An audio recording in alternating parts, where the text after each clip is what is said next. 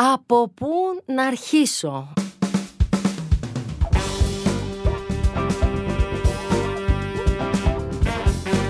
Γεια σας, γεια σας, τι κάνετε αυτήν εδώ την ωραιότατη Παρασκευή; Έχετε συνειδητοποιήσει ότι μένει λιγότερο από μήνας, μένει ένα εικοσαήμερο. Λιγότερο από ένα εικοσαήμερο για να φτάσουμε στα Χριστούγεννα. Παρ' όλα αυτά και παρότι έχω εδώ ένα Χριστουγεννιάτικο αρκουδάκι σήμερα μαζί μου να μου κάνει παρέα στο στούντιο Δεν θα σας μιλήσω για τα Χριστούγεννα. Διότι αυτή την εβδομάδα θα ήθελα να συζητήσουμε για κάτι που εδώ και πάρα πολύ καιρό με απασχολεί Και νομίζω ότι επειδή δεν θα βρεθεί ποτέ η κατάλληλη αφορμή ή το κατάλληλο timing ε, το φτιάχνουμε το timing, το timing είναι τώρα. Θέλω να μιλήσουμε για τη σημασία του να πιστεύουν οι άλλοι άνθρωποι σε εσένα. Είμαι η Ηλιάνα Χρυσικοπούλου, είναι το από πού να αρχίσω και πάμε σιγά σιγά να σας εξηγήσω τι εννοώ, γιατί το θεωρώ σημαντικό και γιατί με απασχολεί τόσο πολύ αυτό το θέμα. Ξεκινάμε. Όπως θα έχετε ίσως καταλάβει κι εσείς, ζούμε σε αυτή την εποχή που γενικώς το νούμερο ένα θέμα είναι η αυτοβελτίωση, είναι τα meme τα οποία θα σε μπουστάρουν ψυχολογικά. Ζούμε στην εποχή των life coaches, του NLP, όλων των εγχειριδίων αυτοβοήθειας που λένε πίστεψε σε σένα, γίνε ο πρώτος, φτάσε στην κορφή, κατάφερε τα μόνο σου. Βλέπω να γίνονται viral αυτά τα τσιτάτα που λένε αν κάποιος σου πει ότι κάτι δεν μπορείς να το κάνεις, κάτω δύο φορές και βγάλει το και φωτογραφία. Όλα αυτά πλάκα έχουν πραγματικά. Πιστεύω ότι όντως είναι και χρήσιμα σε κάποιο βαθμό σε αρκετούς ανθρώπους το να πάρουν έτσι μια γρήγορη ενεσούλα φορεμένη εξωτερικής αυτοπεποίθησης. Παράλληλα όμως, θεωρώ ότι όλη αυτή η κουλτούρα της αυτοβοήθειας και του ατόμου στο επίκεντρο και λέω ατόμου ενώ στην πραγματικότητα θέλω να πω του εγώ στο επίκεντρο, θεωρώ ότι κάνει μία ύπουλη ζημιά του να μεγαλώνει ή τέλος πάντων να εξελίσσει μία γενιά προς μία κατεύθυνση αρκετά εγωκεντρική. Δηλαδή έχουμε καταλήξει στο ότι η γνώμη των άλλων δεν έχει καμία σημασία, που προφανώς δεν εννοώ τη γνώμη της γειτόνης και του ψιλικατζίδι, ότι πραγματικά δεν έχει καμία σημασία για τη δική σας ζωή και τις επιλογές σας, αλλά κάπως έχουμε αυτή τη λογική του ότι ό,τι θες να καταφέρεις θα τα καταφέρεις μόνος σου και εκεί που θες να φτάσεις είναι ατομικό το σπορ, θα φτάσεις μόνος σου και οι άλλοι δεν έχουν καμία αξία στη ζωή σου παρά μόνο χαιρόμαστε λίγο αν βρίσκονται εκεί γύρω και μας προσφέρουν και αυτή αγάπη και φροντίδα. Δεν νομίζω πως η πραγματικότητα είναι αυτή. Θυμήθηκα τότε στο Λύκειο που μαθαίναμε τα αρχαία ελληνικά και μαθαίναμε τα τσιτάτα του Αριστοτέλη που έλεγε ότι οι άνθρωποι είμαστε κοινωνικά ζώα και όποιος ζει χωρίς ανθρώπους είναι ή θεός ή θεριό. Είναι όμως μια αλήθεια αυτή ότι καλός ή κακός ετεροκαθοριζόμαστε σε πολύ μεγάλο βαθμό η γνώμη των άλλων είναι εξαιρετικά σημαντική για την ε, επίγνωση του εαυτού μας. Ακούγομαι τώρα εγώ σαν να είμαι life coach και καθόλου δεν μου αρέσει, αλλά στην πραγματικότητα αυτό που θέλω να πω είναι ότι μην παραβλέπουμε και μην ξεχνάμε πόσο σημαντικό είναι οι άνθρωποι που έχουμε γύρω μας και η οικοί μας να είναι υποστηρικτική, κολακευτική, στα όρια του fan club θα πω, για εμάς τους ίδιους. Και βέβαια αντίστοιχα και εμείς να είμαστε για αυτούς έτσι. Δεν εννοούμε ότι μαζεύετε εσείς θαυμαστές και εσείς οι ίδιοι πάβετε να είστε θαυμαστές των ανθρώπων που έχετε επιλέξει να έχετε εσείς στη δική σας ζωή. Αυτά είναι αλληλένδετα και συγκοινωνούντα δοχεία. Αλλά ειλικρινά νομίζω ότι το να έχετε γύρω σας ανθρώπους που πιστεύουν σε εσάς είναι μία αδιανόητη κινητήριος δύναμη που σε σπρώχνει μόνο μπροστά. Ίσως θα έχετε ακούσει το όνομα Μασάρου Εμότο. Έλεγε ότι ο τρόπος που μιλάμε στο νερό μπορεί να αλλάξει τη μοριακή του σύσταση. Κυκλοφορούν κάτι υπέροχα βίντεο τα οποία δείχνουν στο μικροσκόπιο νερό το οποίο γίνεται νυφάδες, αλλάζει σχήματα και ομορφαίνει κλπ. Και, και αν δεν ξέρεις το background ότι αυτός ο συγκεκριμένος Ιάπωνας συγγραφέας ναι μεν έφτασε νούμερο ένα το βιβλίο του στην ε, λίστα των New York Times σαν best seller αλλά παράλληλα δημιούργησε σε τεράστιες αντιδράσεις από όλη την επιστημονική κοινότητα. Μάλιστα, έφτασε ένας επιστήμονας να του προσφέρει λεφτά για να αποδείξει σε συνθήκες εργαστηριακές ότι αυτά που λέει ισχύουν. Δεν το δέχτηκε το challenge, οπότε προφανώς και γι' αυτό χαρακτηρίζεται ως ψευδοεπιστήμονας τη σήμερα ημέρα. Έχει φύγει από τη ζωή. Αλλά παρόλα αυτά, το γεγονός ότι απέκτησε τόση φήμη και χρήματα, υποστηρίζοντας βασικά μόνο αυτό, δείχνει την πραγματική ανάγκη των ανθρώπων οι οποίοι παρεπτόντως είναι φτιαγμένοι από 60% νερό, γιατί το κοίταξα, δείχνει την πραγματική ανάγκη των ανθρώπων να πιστέψουν ότι μπορεί να σε επηρεάσει ο διπλανός σου. Και είναι αλήθεια, διότι εμείς δεν είμαστε νερό, εμείς είμαστε κάτι πολύ πιο σύνθετο, εμείς είμαστε άνθρωποι οι οποίοι γεννιόμαστε και είμαστε ένα άγραφο χαρτί και ό,τι μας μάθουν και ό,τι μας πούν, αυτό πιστεύουμε ότι είναι μέχρι να έρθει μια επόμενη εμπειρία ή μια επόμενη γνώση ή μια επόμενη γνώμη να μας το καταρρύψει. Καταλαβαίνετε λοιπόν και δεν πρόκειται να επεκταθώ στο συγκεκριμένο κομμάτι τι κάνει σε ένα παιδί το να ενισχύεται και να έχει υποστήριξη και θαυμασμό από τους γονείς του.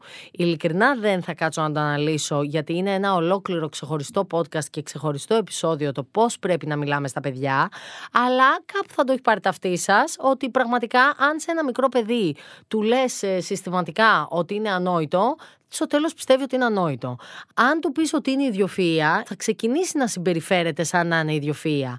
Θα θεωρεί ότι καμία άσκηση και κανένα πρόβλημα δεν είναι αρκετά μεγάλο ώστε να μην προσπαθήσει να το λύσει. Από προσωπική εμπειρία όμως μπορώ να σας πω ότι ούσα αριστερόχειρας, όταν μία δασκάλα σε ένα σχολείο μου είχε πει ότι εσύ δεν μπορείς να παίξεις βόλεϊ, γιατί δεν μπορείς με το αριστερό να κάνεις καλό σερβίς, εγώ το πίστεψα και δεν έπαιξα ποτέ βόλεϊ, ενώ πραγματικά ήταν κάτι που μου άρεσε πάρα πολύ και να το βλέπω και ήθελα πάρα πολύ να συμμετάσχω, αλλά ήμουν έξω στον μπάγκο και καθόμουν γιατί πίστευα ότι δεν μπορώ να παίξω βόλεϊ. Και για να σας κριτζάρω και λίγο περισσότερο, θα θυμάστε ίσως την ιστορία με τον ελέφαντα και τον πασαλάκι. Ε, στα γρήγορα να σας πω ότι είναι ο μικρός ελέφαντας, δεμένο στο μικρό πασαλάκι και πιστεύει ότι δεν μπορεί να φύγει και στο τέλος έχει μεγαλώσει, έχει γίνει μεγάλος ελέφαντας, αλλά επειδή έχει την πεποίθηση ότι τον κρατάει το πασαλάκι, δεν κάνει καν το πρώτο βήμα να κουνηθεί. Ε, μόλις κουνηθεί ο ελέφαντας, καταλαβαίνετε ότι θα το πάρεις βάρνα το πασαλάκι και θα φύγει. Οπότε, εν ολίγης, αυτό που προσπαθώ να πω είναι ότι ειδικά στα παιδιά που είναι το πλέον άγραφο χαρτί, το πλέον τάμπουλα ράζα που μπορούμε να γράψουμε πάνω ό,τι θέλουμε, είναι το α και το ω να είμαστε οι μεγαλύτεροι τους φαν, οι μεγαλύτεροι τους υποστηρικτές και εν μέρη μια πολύ μεγάλη σειρά προβλημάτων που αντιμετωπίζουμε ως ενήλικες έχουν να κάνουν ακριβώς με αυτό, με το ότι ως παιδιά δεν υποστηριχθήκαμε αρκετά, δεν χειροκροτηθήκαμε αρκετά, δεν πίστεψαν οι άλλοι αρκετά στους δικούς μας στόχους, δεν ενισχυθήκαμε αρκετά και τώρα τρέχουμε φυσικά στις ψυχαναλύσεις να ανταλύσουμε και να ενισχυθούμε ως ενήλικες.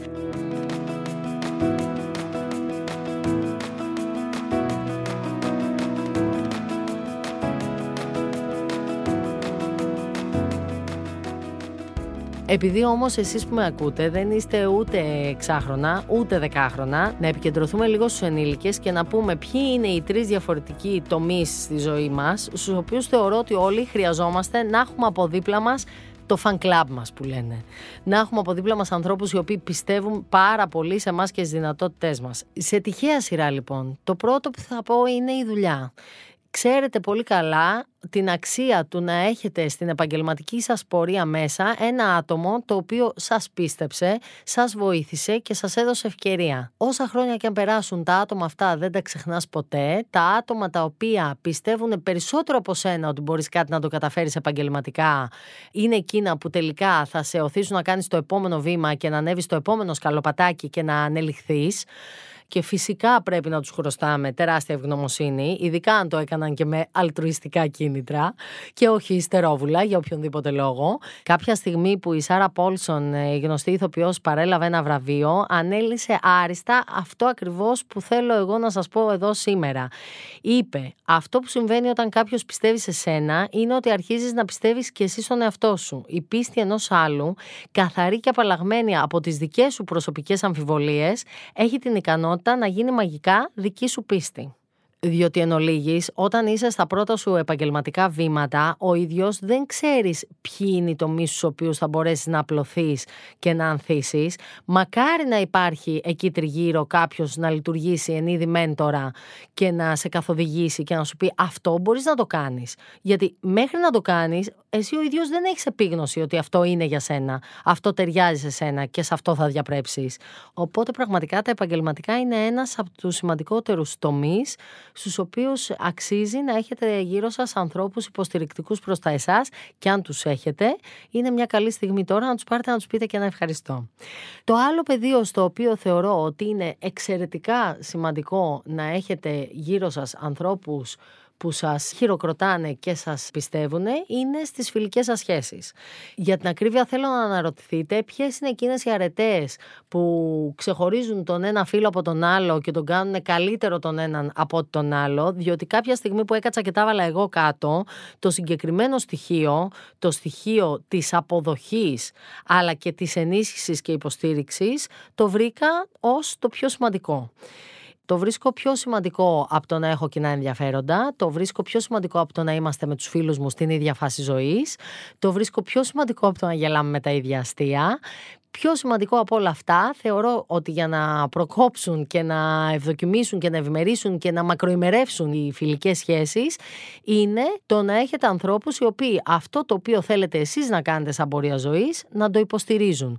Και πώς θα το καταλάβετε αυτό; Τρεις ερωτήσεις. Η μία είναι όσες φορές τους μεταφέρετε τους προβληματισμούς σας, τα όνειρά σας, τα πράγματα τα οποία θέλετε να κάνετε και τα μελλοντικά σας σχέδια; Σας κάνουν περισσότερες ερωτήσεις από αυτού; Ενδιαφέρονται να μάθουν τι ακριβώς έχετε στο μυαλό σας και με ποιο τρόπο. Από τη δική μου προσωπική εμπειρία θα σας πω ότι όχι μόνο οι κολλητοί μου φίλοι από το σχολείο μου το έχουν προσφέρει απλόχερα αυτό, αλλά το έχω προσφέρει και εγώ απλόχερα σε εκείνους. Σε κάθε μουρλαμάρα, να το πω έτσι, και τρέλα που μπορεί να έχουν εκφράσει. Έχω συγκεκριμένα μια φίλη, η οποία μου έχει πει από το ότι θέλει να γίνει ποιήτρια μέχρι ότι θέλει να αρχίσει να κατασκευάζει δικά της σαπούνια και κεριά. Δηλαδή, πραγματικά είναι γεμάτη με όνειρα και γεμάτη με σχέδια, τα οποία δεν υλοποιούνται ποτέ, αλλά κάθε φορά που που η ίδια έρχεται με ένα καινούριο τέτοιο πράγμα στο μυαλό της, φυσικά δεν θα της πω ποτέ, μα γιατί μου το λες, αφού δεν πρόκειται να το κάνεις. Θα της πω πώς το σκέφτεσαι, πόσα χρήματα απαιτείται για να ξεκινήσεις, σε ποιους θα απευθυνθείς, ποιοι μπορεί να σε βοηθήσουν σε αυτό που έχεις βάλει στο μυαλό σου κλπ. κλπ. Οπότε ομοίως και εσείς σκεφτείτε αν κάθε φορά που μεταφέρετε οτιδήποτε έχετε στο κεφάλι σας στους φίλους σας, αν ενδιαφέρονται και κάνουν αρκετές ερωτήσεις και ψάχνουν μαζί με εσάς να βρούνε το επόμενο βήμα και το πώς μπορεί αυτή την όποια ιδέα μπορεί να έχετε ή το όποιο πλάνο να το πάνε παρακάτω. Δεύτερη ερώτηση που μπορείτε να κάνετε για να ξεκαθαρίσετε που λέμε την ήρα από το σιτάρι. Όσες φορές έχετε αποτύχει ντρέπεστε να το πείτε στους φίλους σας; Προσέξτε, δεν ρωτάω αν σας έχουν αντιμετωπίσει με αγάπη ή αν σας έχουν αποδεχθεί ή αν σας έχουν προγγίξει ή μαλώσει. Διότι αυτό είναι το επόμενο βήμα, το τι feedback θα πάρεις. Το θέμα είναι πώς σε κάνουν να αισθάνεσαι.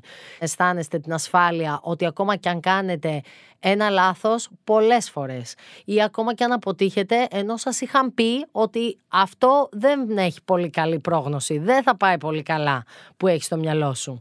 Αισθάνεστε ασφάλεια να τους πείτε ότι όντως δεν πήγε πολύ καλά, πήγε λίγο φούντο το πλάνο. Γιατί αν αισθάνεστε αυτή την ασφάλεια σημαίνει ότι πραγματικά οι άνθρωποι αυτοί γύρω σας είναι πάρα πολύ υποστηρικτικοί. Η τρίτη ερώτηση που για μένα είναι πάρα πολύ σημαντική να απαντηθεί στο τομέα της φιλίας είναι αν η θελημένα ή άθελά τους σας σταματούν θυμίζοντάς σας με έναν τρόπο που δεν σας αφήνει να εξελιχθείτε το ποιοι είστε, αυτό δεν είναι καλό δείγμα. Φερρυπίν, λέτε εσείς, θέλω να ξεκινήσω διατροφή. Θα πάρω να φάω μια σαλάτα. Τι, σαλάτα εσύ, αποκλείεται. Ή θέλω να ξεκινήσω αυτή τη δουλειά η οποία όμως ξεκινάει σε 6 ώρα το πρωί. Καλά, αποκλείεται να ξυπνάς σε 6 ώρα το πρωί. Οι άνθρωποι οι οποίοι έχουμε πάρα πολλά χρόνια γύρω μας, επειδή ξέρουν πού έχουμε βαδίσει και έχουν δει το δρόμο μας και τους τρόπους μας, χωρίς να το θέλουν, πολλές φορές δεν μας αφήνουν να εξελιχθούμε. Δεν μας αφήνουν να πάρουμε την επόμενη στροφή στη ζωή μας που θα αλλάξει τα πράγματα. Μπορεί και να μην αλλάξει ποτέ. Μπορεί και να μην φάτε σαλάτα ποτέ. Μπορεί και να μην ξυπνήσετε ποτέ και να ξεκινήσετε σε μια δουλειά η οποία απαιτεί από εσάς να είστε εκεί 6 ώρα το πρωί και τελικά σε ένα μήνα να μην πάει καθόλου καλά αυτό το project, γιατί όντως δεν ξυπνάτε. Αυτά είναι δικά σας λάθη να κάνετε όμως. Δεν είναι δουλειά ενός ανθρώπου που είναι στο οικογενειακό ή φιλικό σας περιβάλλον, γιατί όταν λέω φίλοι εννοώ και αδέρφια, έτσι. Δεν είναι δουλειά λοιπόν αυτών των ανθρώπων να σας υπενθυμίζουν ότι είστε καταδικασμένοι να κάνετε εξακολουθητικές συμπεριφορές οι οποίες θα σας κρατήσουν στάσιμους.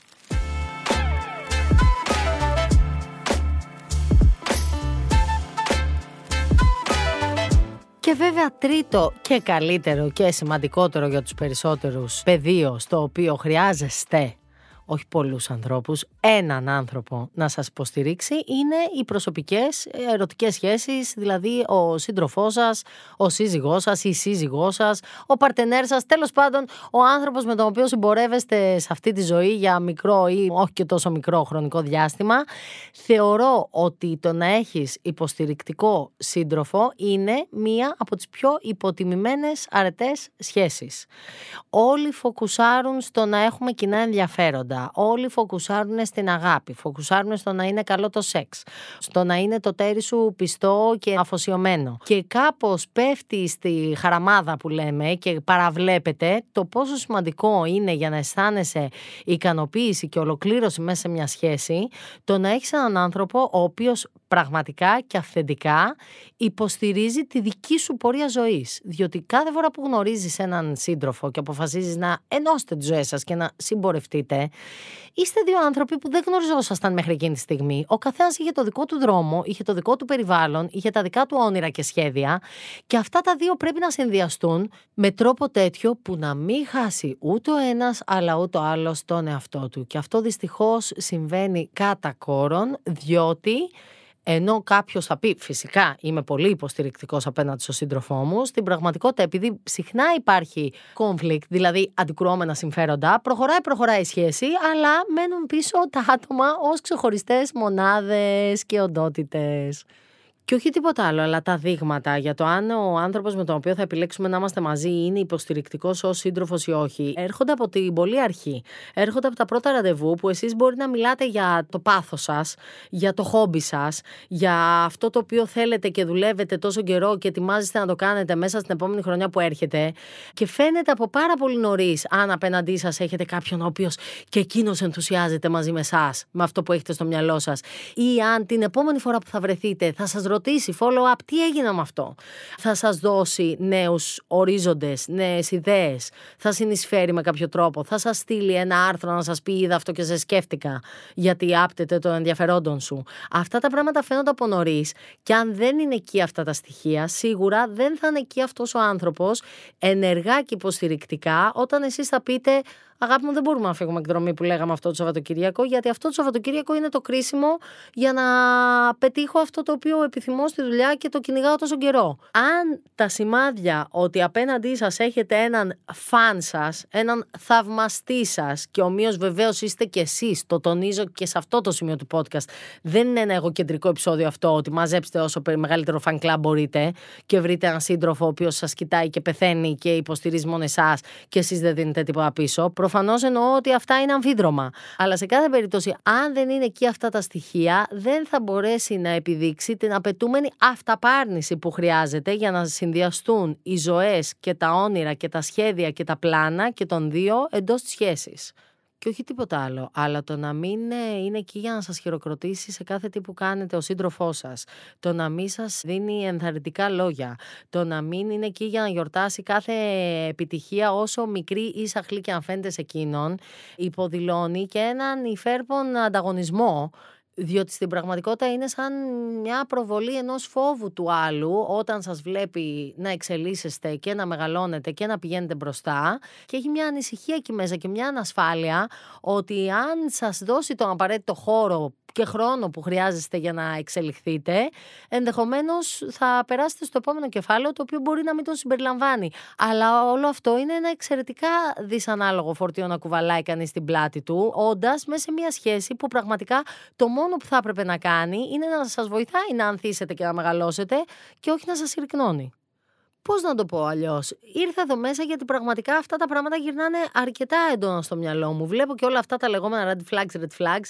Για μένα ένα από τα σημαντικότερα red flag ε, οι κόκκινες σημαίες που λέμε είναι το να καταλαβαίνεις, σου δίνει ο άλλος ψήφο εμπιστοσύνη, σε πιστεύει, σε στηρίζει ή όχι; Γιατί αν δεν τα κάνει όλα αυτά τα πράγματα, ξέρετε κι εσείς τι πρέπει να κάνετε ιδανικά θα έπρεπε οι άνθρωποι που έχετε επιλέξει να έχετε γύρω σας, ο σύντροφός σας, οι φίλοι σας, όλοι οι άνθρωποι που έχετε βάλει σε πρώτο πλάνο στη ζωή σας, θα έπρεπε να σας φαίνονται απέναντί σας οριακά ντελούλου που λένε, που είναι και της μόδας τώρα. Δηλαδή να σας φαίνονται οριακά τρέλα αυτά που πιστεύουν για σας. Να πιστεύουν σε εσάς ότι είστε πολύ παραπάνω από όσα πιστεύετε εσείς οι ίδιοι για τον εαυτό σας, γιατί αυτού του είδους η ενίσχυση θα σας κάνει να φτάσετε εκεί που πραγματικά είστε, που ενδεχομένως εκείνοι το βλέπουν σε εσάς, βλέπουν τη δυνατότητα, βλέπουν το potential, αλλά εσείς στο σήμερα δεν μπορείτε να το δείτε.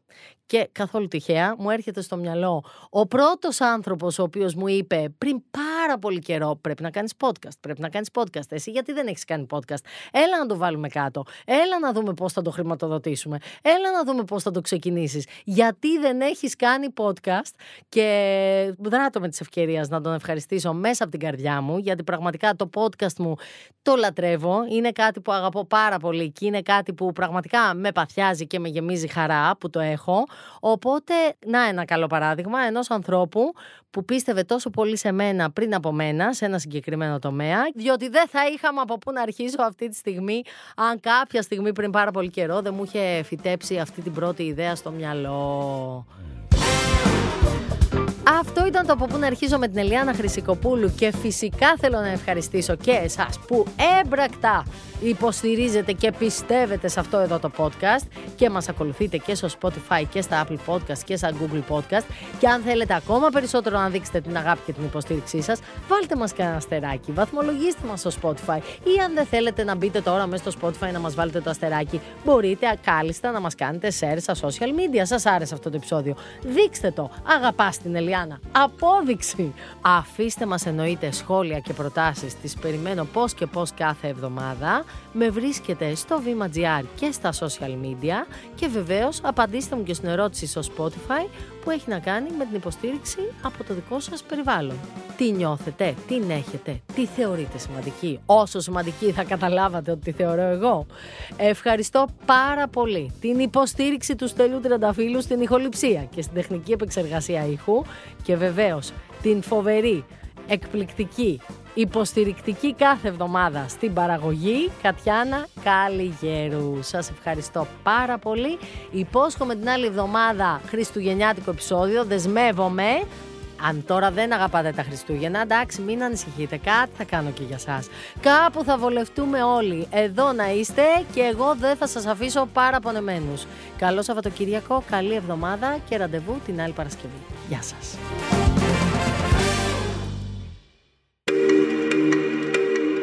Alter Ego Media. Podcast